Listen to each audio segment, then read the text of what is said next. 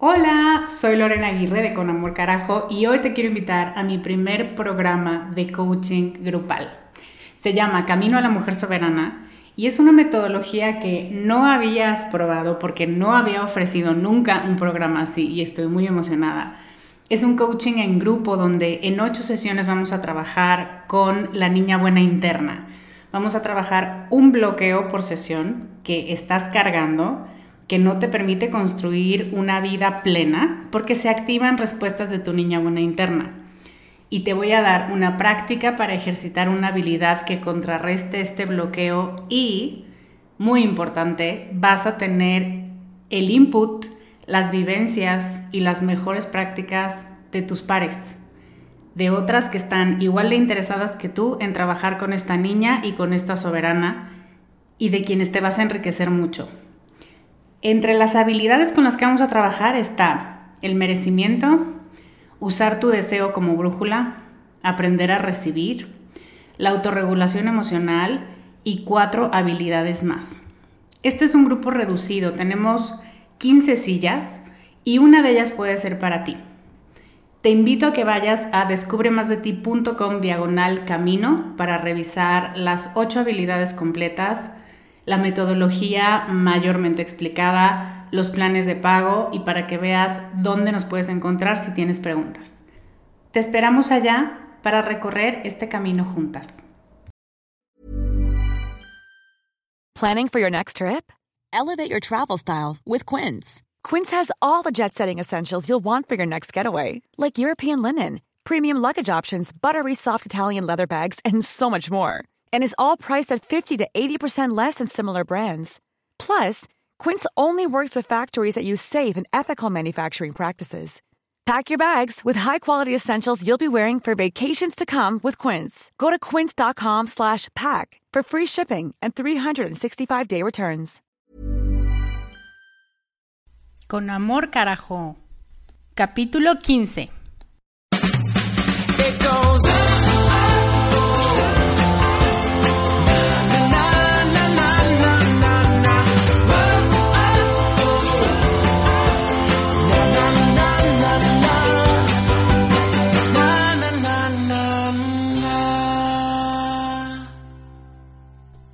Hello, ¿cómo estás? Soy Lorena Aguirre, life coach y fan de Sin Bandera, igual que mi madre, hablando de Día de las Madres. Bienvenida al capítulo 15 de Con Amor Carajo. Muchas gracias por estar aquí, muchas gracias por los mails que me mandas, por los mensajes que me mandas en Facebook. La verdad es que me hacen muy feliz y me dejan saber que lo que hago te gusta y me recuerdan que estoy precisamente cumpliendo la misión para la que me mandaron aquí. Hoy vamos a hablar de uno de esos temas que a las revistas les encanta. Bueno, a las revistas y a cualquier persona que conozcas. Y ese tema es la autoestima. Pero antes, quiero contarte dos cosas. Una sobre un blog que escribí ayer basado en una de las publicaciones de una de las participantes de Comunidad Descubre, nuestro grupo privado de Facebook. Y es un video de un fulanito que se hace llamar Cayo de Hacha. Me da un poco de risa que se llame así. Y yo sé que no tendría que tener ningún tipo de credibilidad, pero a pesar de su nombre, me parece, bueno, de su nombre, y claro que después me metí a buscar y encontré su programa, y definitivamente no es un ser al que yo quiera seguir, pero sí tengo que reconocer que dentro de ese video hay muchos conceptos con los que estoy de acuerdo. Y siempre me ha parecido que es muy sano separar a la persona y a las tonterías que dice o que hace de las cosas sensatas que de pronto está proponiendo. Y me parece que este es el caso. Entonces, bueno, hizo un video sobre el feminismo, lo tituló Falso Feminismo. Y aunque tiene algunos errorcitos ahí, bueno, no tan chiquitos, pero tiene algunos errores de concordancia y donde sus propios argumentos se contradicen. Creo que lo importante del, del video y de su mensaje es lo que tenemos que hacer no es pelearnos hombres y mujeres, eso es una estupidez. Lo que tenemos que hacer es buscar las peleas que vamos a pelear para que esta sociedad se vuelva mejor y pelearlas juntos. No se trata de estar peleando por tonterías y de estar pidiendo derechos a, él dice, ¿no? A pintarte las axilas o los pelos de las axilas de rosa. Ese no es el feminismo, esa no es la idea. Eso no es lo que tenemos que estar discutiendo tú y yo. Y la verdad es que me recordó mucho un el podcast número 7 que hice, que se llama Mujeres en peligro de extinción, que la verdad he recibido muy buenos comentarios de ese podcast, porque, porque como que de pronto estamos tan enroladas en esta idea de sí soy feminista, sí soy feminista, que podemos caer en la trampa de, de mujeres que están enojadas, que incluso no saben por qué están enojadas ni con quién, y como dicen, no saben quién se las hizo, pero sí quién se las pague. Entonces, bueno, nada, quería decirte eso, que vi ese video y que hice un blog y te lo voy a dejar en las notas, pero también puedes entrar a descubremasdeti.com y, y ahí en la sección de blog te va a aparecer como algo que escribí ayer. El otro punto del que quiero hablar es que Emociones Educadas, el programa online, cierra sus puertas este domingo. ¡Tarán! Eso es malo para ti, pero muy padre para mí, porque quiere decir que ya vamos a empezar a trabajar en forma. Las que están inscritas hoy empiezan su curso propedéutico, que muy formalmente he llamado a esta semana, digamos, de capacitación para ver qué vamos a hacer para que este curso y para que este programa les ayude y lo puedan exprimir al 100%. Simplemente con el propedéutico yo te aseguro que vas a hacer cambios en tu vida que te van a llevar a sentirte más segura y más contenta con lo que piensas, con lo que haces, pero sobre todo con lo que eres, con quién eres. Va a haber muchas sorpresas en el programa. Te recuerdo que voy a dar tres masterclasses y que tú, si eres parte del programa, vas a elegir en, en una votación Voy a tener dos semanas de contenido sorpresa. Esto no se lo había dicho a nadie, pero lo voy a hacer.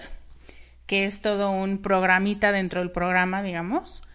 Y voy a dar seis módulos con audios, presentaciones, hojas de trabajo, eh, cheat sheets y cosas que te puedes quedar para seguir trabajando aun cuando se haya terminado el programa. Esto va a ser lo más cercano a trabajar conmigo en mi oficina con un té de menta y viéndonos las caras. Me encantará tenerte en el programa, así que si sientes la espinita, si dices, bueno, esta ya es la tercera vez que me lo dice, a lo mejor sí está bien, sí está padre, o si es para mí, ve a emocioneseducadas.com e inscríbete. Quiero decirte un par de cosas que creo que pueden estar preocupando algunas, porque algunas me lo han externado ya. Y lo quiero decir. Uno, si no puedes hacer la inversión completa en un solo pago, puedes hacerlo en cinco mensualidades. Por favor, ve a la página, revísalas. Están bastante accesibles y están muy bien para quien no pueda hacer un pago total. Y el otro punto es, si no te da confianza PayPal, porque crees que es del demonio, yo también lo creía en su momento y ahora soy súper fan. Acabo de poner en la página los datos para transferencia o depósito bancario, entonces para que no desconfíes de la tecnología. Ahí tienes esa segunda opción. Para mí es muy importante hacer cosas que te ayuden a acercarte a tu mejor versión. Por eso es que este programa es tan importante para mí y espero que también lo sea para ti. Entonces, ve a emocioneseducadas.com e inscríbete si es lo que sientes que necesitas. Yo te prometo que voy a acompañarte en cada paso del camino y que este programa está estructurado perfectamente para que puedas alcanzar realmente esa mejor versión, ese enamorarte de ti y dejarte de sentir pesada y cargada de cosas con las que ya no convives, con las que ya no te sientes cómoda. Ahora sí, vamos al podcast.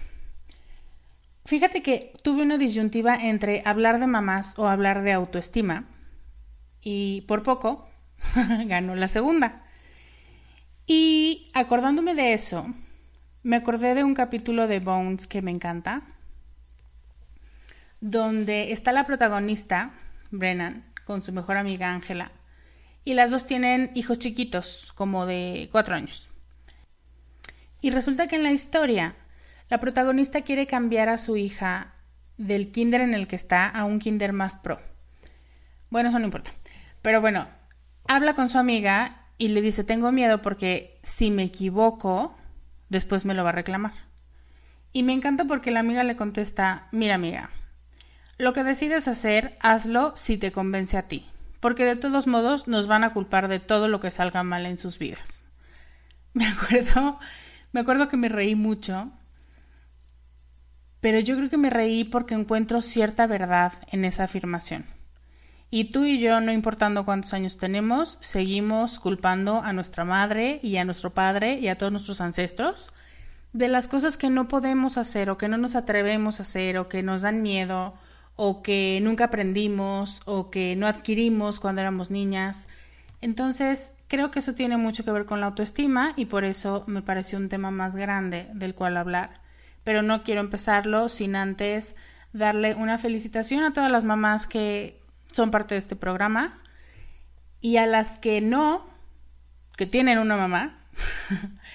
y quiero decirles que no es solo un día el que se festeja y no es solamente la maternidad, es el ser mujer, es el estar viva, es el estar en este planeta y el enriquecer la vida de los demás de la manera en la que cada uno de los seres humanos que buscamos ser mejores y que buscamos enriquecer este planeta, lo hacemos. Entonces, muchas felicidades a las mamás y a las mamás de las que me escuchan. Es verdaderamente un placer trabajar con ustedes y para ustedes. Entonces, ahora sí, vamos al tema de la autoestima. Yo creo que el problema con la autoestima es que todo se lo queremos achacar. La autoestima no es verte en el espejo y decir qué guapa me veo, qué lista soy, y tampoco no decirlo significa que tienes una baja autoestima. O sea, como que la hemos agarrado de bandera para todo. Lo que nos ha pasado con la autoestima es que ahora todo lo queremos asociar con ella que si somos agresivas, baja autoestima, que si nos quejamos, baja autoestima, que si lloramos mucho, que si no lloramos, que si nos reímos de todo, que si nos reímos de poco, que si no tenemos muchos amigos, que si queremos estar rodeadas de gente y no podemos estar solas, que si no nos ponemos falda, que si no usamos maquillaje, o sea, todo puede ser una causal de baja autoestima. Y la verdad es que tiene una razón de ser esta creencia generalizada. No es verdadera, pero tiene una razón de ser porque la autoestima permea toda nuestra vida. Finalmente todo lo que pensamos, todo lo que decimos y hacemos tiene que ver con cuánto nos valoramos, como para hablar, para negarnos o para proponer algo. Entonces, pues sí, eventualmente si dices que sí a algo que no debías decir que sí, seguramente tu autoestima tendrá que ver ahí si decides ir a un lugar cuando realmente tu corazón quiere ir a otro, pues seguramente tu autoestima también tiene algo que ver ahí. Pero creo que ya lo hemos hecho tan grande que hemos perdido el foco de lo que realmente es y de lo que podemos hacer para mejorarla.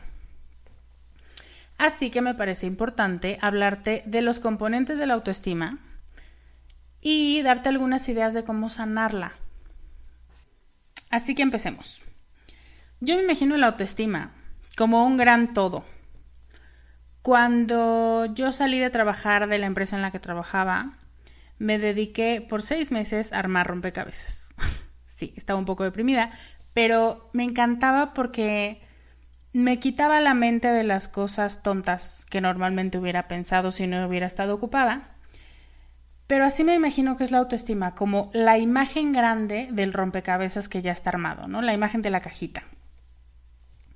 Pero la verdad es que la imagen de la cajita nunca se completaría si no pusiéramos una pieza detrás de otra y al lado de otra para formar esa gran imagen. Las piezas que conforman este gran cuadro de la autoestima son muy importantes, porque son las que le dan forma y son las que tenemos que cuidar porque la autoestima en abstracto es como hablar de la felicidad, de la libertad o el amor son conceptos súper importantes pero son tan profundos y tan abstractos que si no hay actos concretos que te demuestren que eres feliz, que eres libre o que te sientes amada, solo se quedan en, en teoría y en conceptos que suenan muy bonitos, pero que no sabes si realmente están presentes en tu vida, pero sabes que mejor te conviene decir que sí para no sentirte miserable. Entonces, vayamos aclarando conceptos importantes. La autoestima se empieza a poner en práctica en la adolescencia, digamos para las niñas entre los 10 y 12 años, porque es cuando nos descubrimos como un otro separado de los demás, con otros deseos, porque los niños chiquitos, ¿te acuerdas que ya te había contado? Que cuando dicen que no es porque descubren que ellos tienen un poder y que pueden hacer algo diferente a lo que su mamá les pide, pero el adolescente ya es un nivel de conciencia mucho mayor. Se ve como alguien separado que puede totalmente estar fuera del círculo que conoce y no le va a pasar nada, que puede tener otros deseos, que normalmente esos deseos son diferentes a los de sus papás y a los de sus autoridades. Y este descubrimiento nos hace desarrollar una conciencia personal que nos prepara para romper con el pasado, porque claro, si no rompes con el pasado, difícilmente vas a querer caminar hacia el futuro. Y entonces, este darnos cuenta que somos diferentes, esencialmente diferentes a los demás, por más que queramos mucho a nuestras amigas, nos permite ver todas las posibilidades que tenemos como seres independientes, como seres distintos. Y ver todas estas posibilidades también nos da mucha ansiedad, por eso te vas a encontrar adolescentes muy ansiosos que algunos lo demuestran siendo tímidos o algunos lo demuestran siendo súper sangrones. Pero en el fondo lo que realmente sienten es una gran inseguridad porque no saben si lo que les vas a decir o lo que les vas a proponer va a ser un alimento para su autoestima o va a empezar a matarla poco a poco. Entonces por eso es que ponemos a esta edad una barrera. No queremos contar nada y no queremos que nadie se meta en nuestra intimidad, porque incluso nosotras mismas no sabemos qué está pasando. Entonces, bueno, desde los 11 años has estado conformando tu propio concepto de quién eres, tu concepto de lo que eres capaz de hacer y de todas las cosas que crees posible hacer. De pronto ya no es necesario que otras personas hagan las cosas por ti. Todavía, pero hay muchas que ya puedes hacer por ti misma. Y no es para que te sientas mal pensando que has alimentado muy mal ese concepto de quién eres, sino para que lo corrijas. O sea, si yo te digo, el concepto que tienes de ti hoy es consecuencia de lo que te has dicho y te has pensado desde los 10 años, muchas se van a sentir muy agobiadas porque van a decir, chin, no he hecho lo mejor, no me he alimentado de las mejores ideas ni de los mejores conceptos. Así que no, ni te agobies ni te estreses. No es la idea que te empieces a martirizar por no haber pensado lo que ahora sabes que, que te iba a hacer bien. Ya sabes que yo creo que todo siempre tiene remedio y que la gente puede cambiar y ser más feliz todo el tiempo. Y otro punto importante es que aunque la autoestima se muestra o se demuestra en la adolescencia. Es un componente de la personalidad que se va alimentando desde que somos muy pequeñitas. De ahí que por eso nos encante culpar a nuestros papás por lo que nos da miedo, por lo que no nos atrevemos a hacer, por lo que no nos salió. Porque entonces, si tú tienes un reclamo va a ser, es que yo me acuerdo que desde niña nunca me gustaba subirme a los juegos. O que desde niña le tenía miedo a los bichos o que nunca me gustó acercarme a... me da igual, tú ponle el nombre. Y entonces lo primero que hace tu mente es brincar hacia la gente que te estaba cuidando en ese momento. Y entonces te digo, tiene un punto todo este concepto de querer culpar a los papás y a las mamás de todo. Pero ya no estamos en edad. O sea, yo sé, el, el promedio de edad de las escuchas de este podcast es de 32 años ya es suficientemente mayor. Tu mente y tu personalidad como para seguir buscando culpables y para seguir queriendo reclamarle a alguien. Porque además cuando haces eso, le das el control de tu vida a los demás. Dices, tú regrésale, tú adelántale, tú ponle pausa, fue tu culpa, fue tu decisión, muy mal. Y no se trata de eso, eso no te hace libre. Entonces, bueno, vamos a revisar los componentes. El primer componente de la autoestima es el autoconcepto, es decir, la identidad que tenemos de nosotras mismas. O sea, el autoconcepto es lo que decimos y pensamos de nosotras. Y aquí, por ejemplo, si yo te pidiera que te describieras en tres palabras, ¿qué dirías de ti? Pero realmente lo que dirías de ti. No las cosas que dices en las entrevistas de trabajo, ni a un galancín cuando lo acabas de conocer. No es lo que dices para quedar bien, sino qué te dirías a ti misma si te tuvieras que describir en pocas palabras. Eso es el autoconcepto. Cuando dices, soy una mujer apasionada, impaciente y mm, generosa, eso es lo que tú piensas de ti. Probablemente está sumado a lo que la gente que te rodea ha dicho de ti o incluso a las palabras que has dejado entrar a tu corazón de gente que ni siquiera es cercana a ti, que ni siquiera te conoce, pero que un día te dijo, ay, como que eres muy jetona. Y entonces eso lo asimilas como parte de ti. Es como meter en una cajita todas las cosas que vas percibiendo sobre tu propio ser, sobre tu propia manera de presentarte ante el mundo. Eso es el autoconcepto. Here's a cool fact. A crocodile can't stick out its tongue. Another cool fact, you can get short-term health insurance for a month or just under a year in some states. United Healthcare short term insurance plans are designed for people who are between jobs, coming off their parents' plan, or turning a side hustle into a full time gig. Underwritten by Golden Rule Insurance Company, they offer flexible, budget friendly coverage with access to a nationwide network of doctors and hospitals. Get more cool facts about United Healthcare short term plans at uh1.com. Y tenemos un autoconcepto real y uno ideal.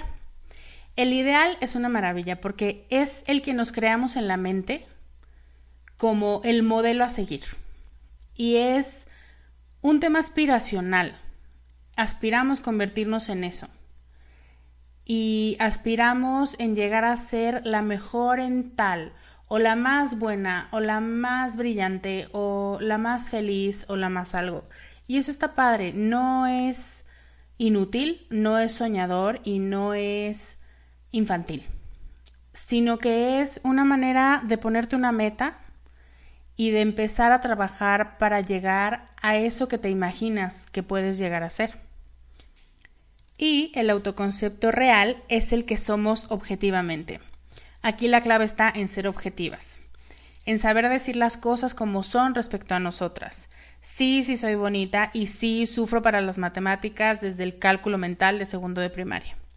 Eso es realismo, no es arrogancia, no es falsa modestia.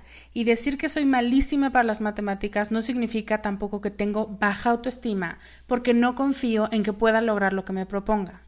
O sea, yo confío en mí, pero verdaderamente sé que si me pones cálculo, lloro. no lo hagas. ¿Ves cómo a veces nos engañamos? Mezclamos esta parte de ideal porque todos tenemos modelos a seguir y tenemos aspiraciones. Y cuando nos damos cuenta que no estamos todavía en ese lugar, a veces nos mentimos un poco. Y también nos mentimos en la parte negativa, agrandamos nuestros errores. Y eso hace que nuestra, autoestima disminuya. No porque digamos, ah, ya no me quiero, sino porque empiezas poco a poco a tener un concepto de ti más pobre o más débil para tener un buen autoconcepto, hay que tener un sentido de la verdad muy grande. Tenemos que estar dispuestas a cuadrarnos a la verdad y no al revés. Se trata de no querernos ver como nos gustaría que fuéramos, sino como realmente somos. ¿Cómo vamos a mejorar lo que ni siquiera conocemos? Y cuando te pones muchas flores o te quitas méritos, eso es precisamente lo que estás haciendo, te estás dejando de conocer. Una de las mejores herramientas para tener una idea clara y verdadera de ti misma, y de hecho el proceso por el que llegamos a definirnos como lo hacemos, es el autoanálisis, que es otro de los componentes, que al mismo tiempo es una metodología para desarrollar la autoestima. El autoanálisis implica reconocer lo que pasa y cómo te afecta. Implica tomar una postura frente a los acontecimientos del día a día, como yo con el tal callo de hacha. Implica defender un argumento, una ideología, una creencia y a ti misma y lo que crees. Implica no ceder a la primera o a la segunda, a la que sea. Implica que si sabes que tienes razón en algo, lo vas a defender. El autoanálisis surge de la necesidad que tenemos de criticar el mundo que nos rodea y esto es padrísimo porque lo criticamos o para adaptarnos a él, para decir, ah, sí tiene sus cosas, pero con esto estoy de acuerdo y me voy a quedar, o para cambiarlo y decir, esto de plano es una estupidez, no me puedo quedar aquí, vamos a cambiar esta realidad. Y el autoanálisis implica tener la capacidad de revisar tus acciones, tus palabras y tus pensamientos con el afán de conocerlos y juzgar si son buenos para ti y para tu autoconcepto ideal si te van a hacer llegar a esa meta que tienes pensada. ¿Ves qué cosas tan maravillosas hace la autoestima? No es la culpable de que te sientes del carajo, es una gran aliada cuando sabes utilizar sus elementos correctamente. Dentro del autoconcepto tienes que revisar cómo te ves y a eso le llamamos autoimagen, tercer elemento. Y esta puede ser física, psicológica, social, y una que yo acabo de abrir, que se llama laboral. Vamos a revisar cada una para que veas en cuál puedes estar fallando. Y en esa en la que se te prenda más el foco, ponle un poco de atención durante el día o durante el fin de semana para ver qué puedes hacer para sentirte mejor en ese aspecto de tu autoconcepto. La primera es la autoimagen física. Eso quiere decir identificar cómo te ves cuando te ves al espejo. La autoimagen física es aceptar cómo está constituido tu cuerpo tal cual. Y esto es súper importante para todos los trastornos de alimentación, para todos los trastornos de corporalidad, donde te ves más gorda de lo que realmente estás o donde te ves fea cuando realmente eres bastante promedio o donde sientes que tienes los pies muy chiquitos o las manos muy chiquitas o, o sea, estás viéndote con una crítica constante, no es con objetividad y eso te lleva, por supuesto, a tener baja autoestima porque no eres realista. Y esto lo quiero dejar muy claro, no es que tengas baja autoestima porque te sientas fea, es que muy probablemente estás viéndote más fea de lo que objetivamente los estándares de belleza dirían. Y eso es importante, porque la autoimagen corporal es la que nos hace movernos todo el tiempo y nos hace sentirnos cómodas o incómodas dentro de este cuerpo que tenemos. Otra es la autoimagen psicológica. Y esta tiene que ver con cómo te ves integralmente, digamos, cómo te ves como mujer, cómo ves o cómo percibes que piensas, cómo son los sentimientos que tienes, si te crees una buena persona, si te crees una buena pensadora, si mm, te gusta tu proceso de pensamiento, si te gustan las conclusiones a las que llegas, cómo te comportas, si te gusta la manera en la que te presentas al mundo, en la que haces las cosas y los argumentos, eh, la manera en la que interactúas con tus metas y con tus aspiraciones en la vida. Eso tiene que ver con la autoimagen psicológica. La autoimagen social es cómo juzgas tu papel en la sociedad. Y por sociedad estoy hablando de tu grupo de amigas, tu relación de pareja, tus relaciones con tu familia, con tu familia extensa, cómo te presentas dentro de todos estos grupos. ¿Qué tan buen ser humano crees que eres? ¿Y qué tanto aportas a cada una de estas personas? En todos sus miembros y en individual. ¿Qué papel juegas ¿Qué fortalezas le aportas al grupo? ¿Qué limitaciones tienes cuando te desenvuelves en sociedad? Hay quien ni siquiera tiene activado el sonido de este tipo de autoimagen, o sea, verdaderamente le vale cómo lo perciben, o por lo menos eso nos quiere hacer creer, porque yo la verdad es que tengo un poco de duda en que realmente te valga la gente. Pero bueno, eso es otro tema. Y el cuarto tipo de autoimagen de la que te voy a hablar es una que he denominado la autoimagen laboral. Y tiene que ver con la psicológica, pero me interesa tratarla como un punto aparte porque creo que nadie habla de ella y ni siquiera sé si ya existía o si yo la inventé. Más adelante en otro podcast voy a hablar de este tema mucho más a profundidad, pero quiero decir hoy que esta es la percepción que tienes de ti como un ser que aporta a la sociedad, que hace mejor por cómo hace las cosas, que le hace bien a los demás y, al, y que trasciende por su trabajo, que tienes los conocimientos necesarios, que tienes investigaciones que aportan, que tienes clases que dar y lo que cada quien haga en su ámbito laboral pero sabes que estás haciendo de este mundo un lugar mejor porque estás poniendo en práctica tus talentos. Y eso es tener una buena autoimagen laboral, tener noción y conocimiento de para qué eres buena y de estarlo poniendo en práctica. Finalmente, cuando has analizado todo esto, viene la autoaceptación y eso es lo que realmente llamamos buena autoestima o tener una autoestima alta. Y solo es que la persona, después de considerar sus características personales, pueda y esté dispuesta a existir con ellas. Eso está bien padre. Eso es la autoestima. Aceptar que así eres y que así como eres, eres suficiente. Que no te duela, que no te pese. Déjame decirlo otra vez. Así eres y como eres, eres suficiente.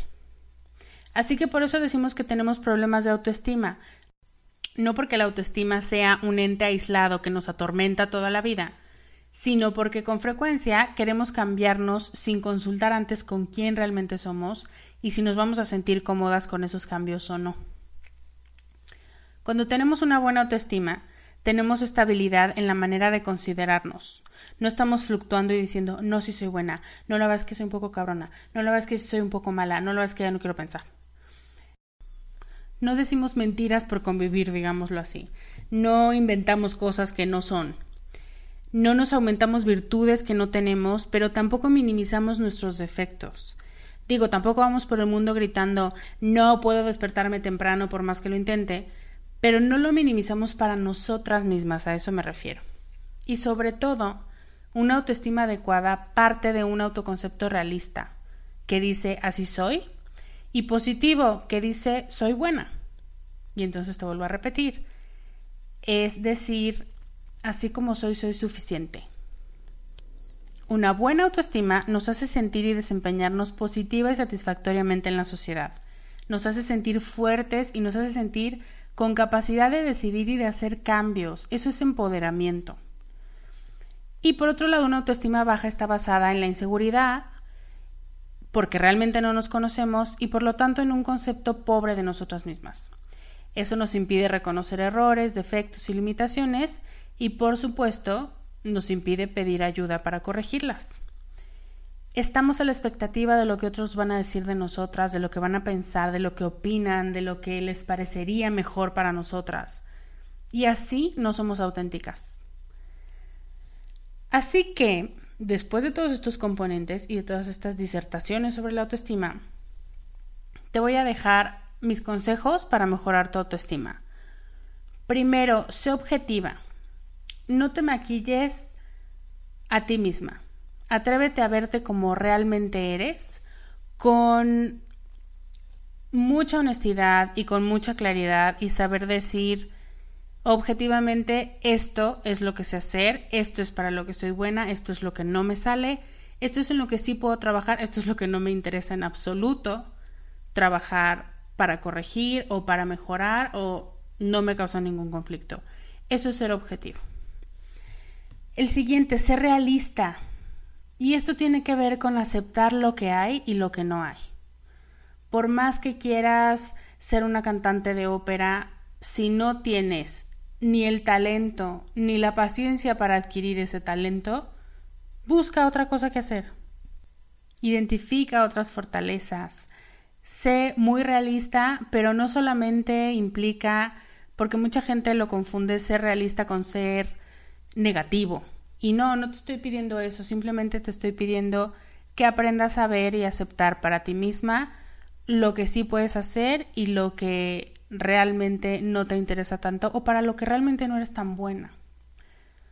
Otro punto, sé compasiva, por favor, a la hora de formar una autoestima, lo peor que podemos hacer es reclamarnos todo por todo todo el tiempo y además maltratarnos y además decirnos que ya es hora porque esto no puede seguir así. A ver, calma. Sé compasiva, háblate con cariño. No eres así, bueno, no, pero más bien busca la manera en la que sí puedes llegar a convertirte en esa versión que sí quieres ser. Punto 4. Sé positiva. Ve el vaso medio lleno. No te dediques a ver lo que hace falta, no te dediques a ver lo que todavía no logras, lo que todavía no llega. Sé positiva en tu manera de verte a ti misma, en tu manera de conformar esta autoimagen de la que te estoy hablando.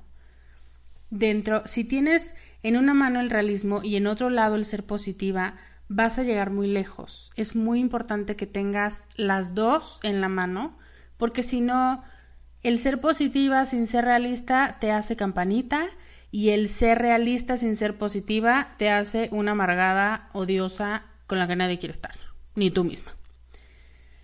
Otro punto, mantente abierta para ver lo que no está bien y cambiar lo que no te gusta. Mantente abierta, eso es súper importante. Otro punto, no culpes a lo externo, a lo pasado o a otras personas por lo que no eres. Eres un adulto y ya es momento de hacerte responsable de lo que sí vas a llegar a ser a partir de este momento. Otro punto, repite muchas veces, así soy suficiente. Y no con arrogancia, sino con amor así soy suficiente. Y lo que todavía no he logrado, voy a trabajar para lograrlo, pero así soy suficiente. De verdad repítelo. Simplemente decirte eso hace grandes cambios, te quita mucha presión de encima y te ayuda a sentirte mucho más dispuesta a hacer modificaciones. Otro punto, lo que no sea satisfactorio para ti, cámbialo. Pide ayuda, trasciende, haz modificaciones en tu forma de hablar, de reaccionar, de hacer las cosas, reinvéntate. Pero atrévete a cambiar, atrévete a intentar caminos nuevos.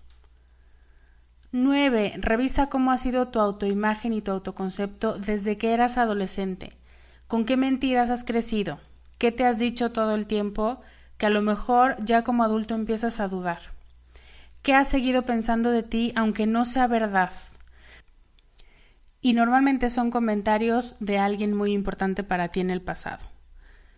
Nunca terminas nada, eres una floja, eres demasiado coqueta, eh, no vas a tener nunca una pareja estable.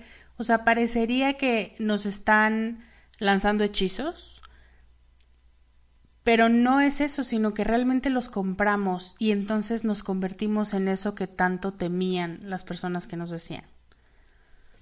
Y último punto, no te agobies si alguien te dice que eres demasiado, demasiado exigente, que te estás poniendo tus moños, que quién te crees.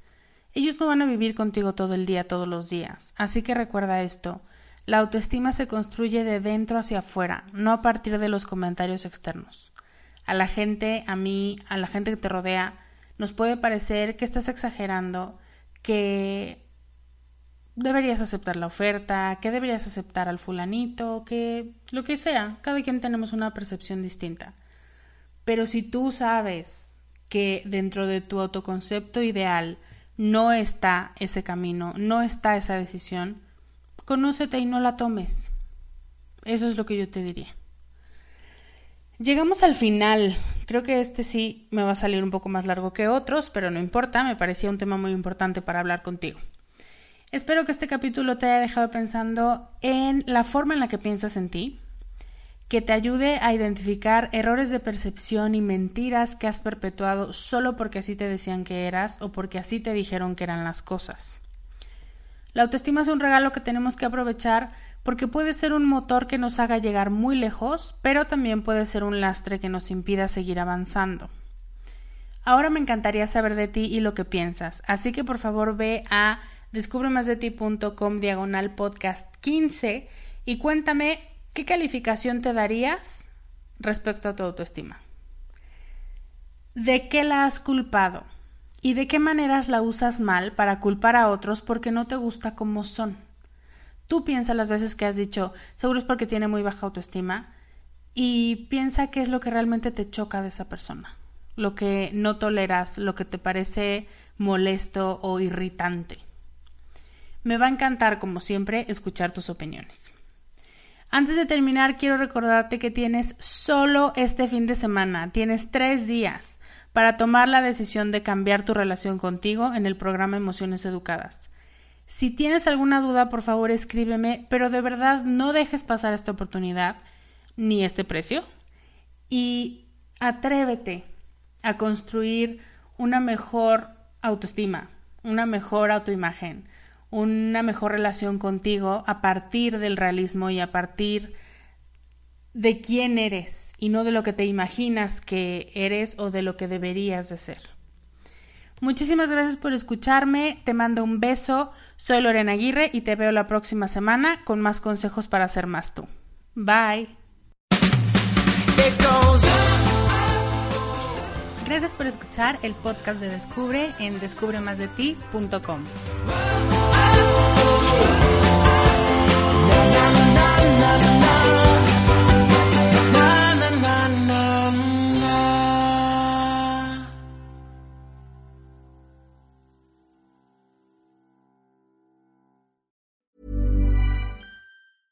Hey, folks, I'm Mark Marin from the WTF Podcast, and this episode is brought to you by Kleenex Ultra Soft Tissues your ally to help tackle your allergy symptoms this season. I love the change of seasons, but nobody loves pollen and all those other things floating in the air that make you sneeze during this nice weather. Kleenex Ultra Soft tissues are hypoallergenic and allergist approved. So fight back against watery eyes and runny noses without worrying about irritating your skin. For this allergy season, grab Kleenex and face allergies head on.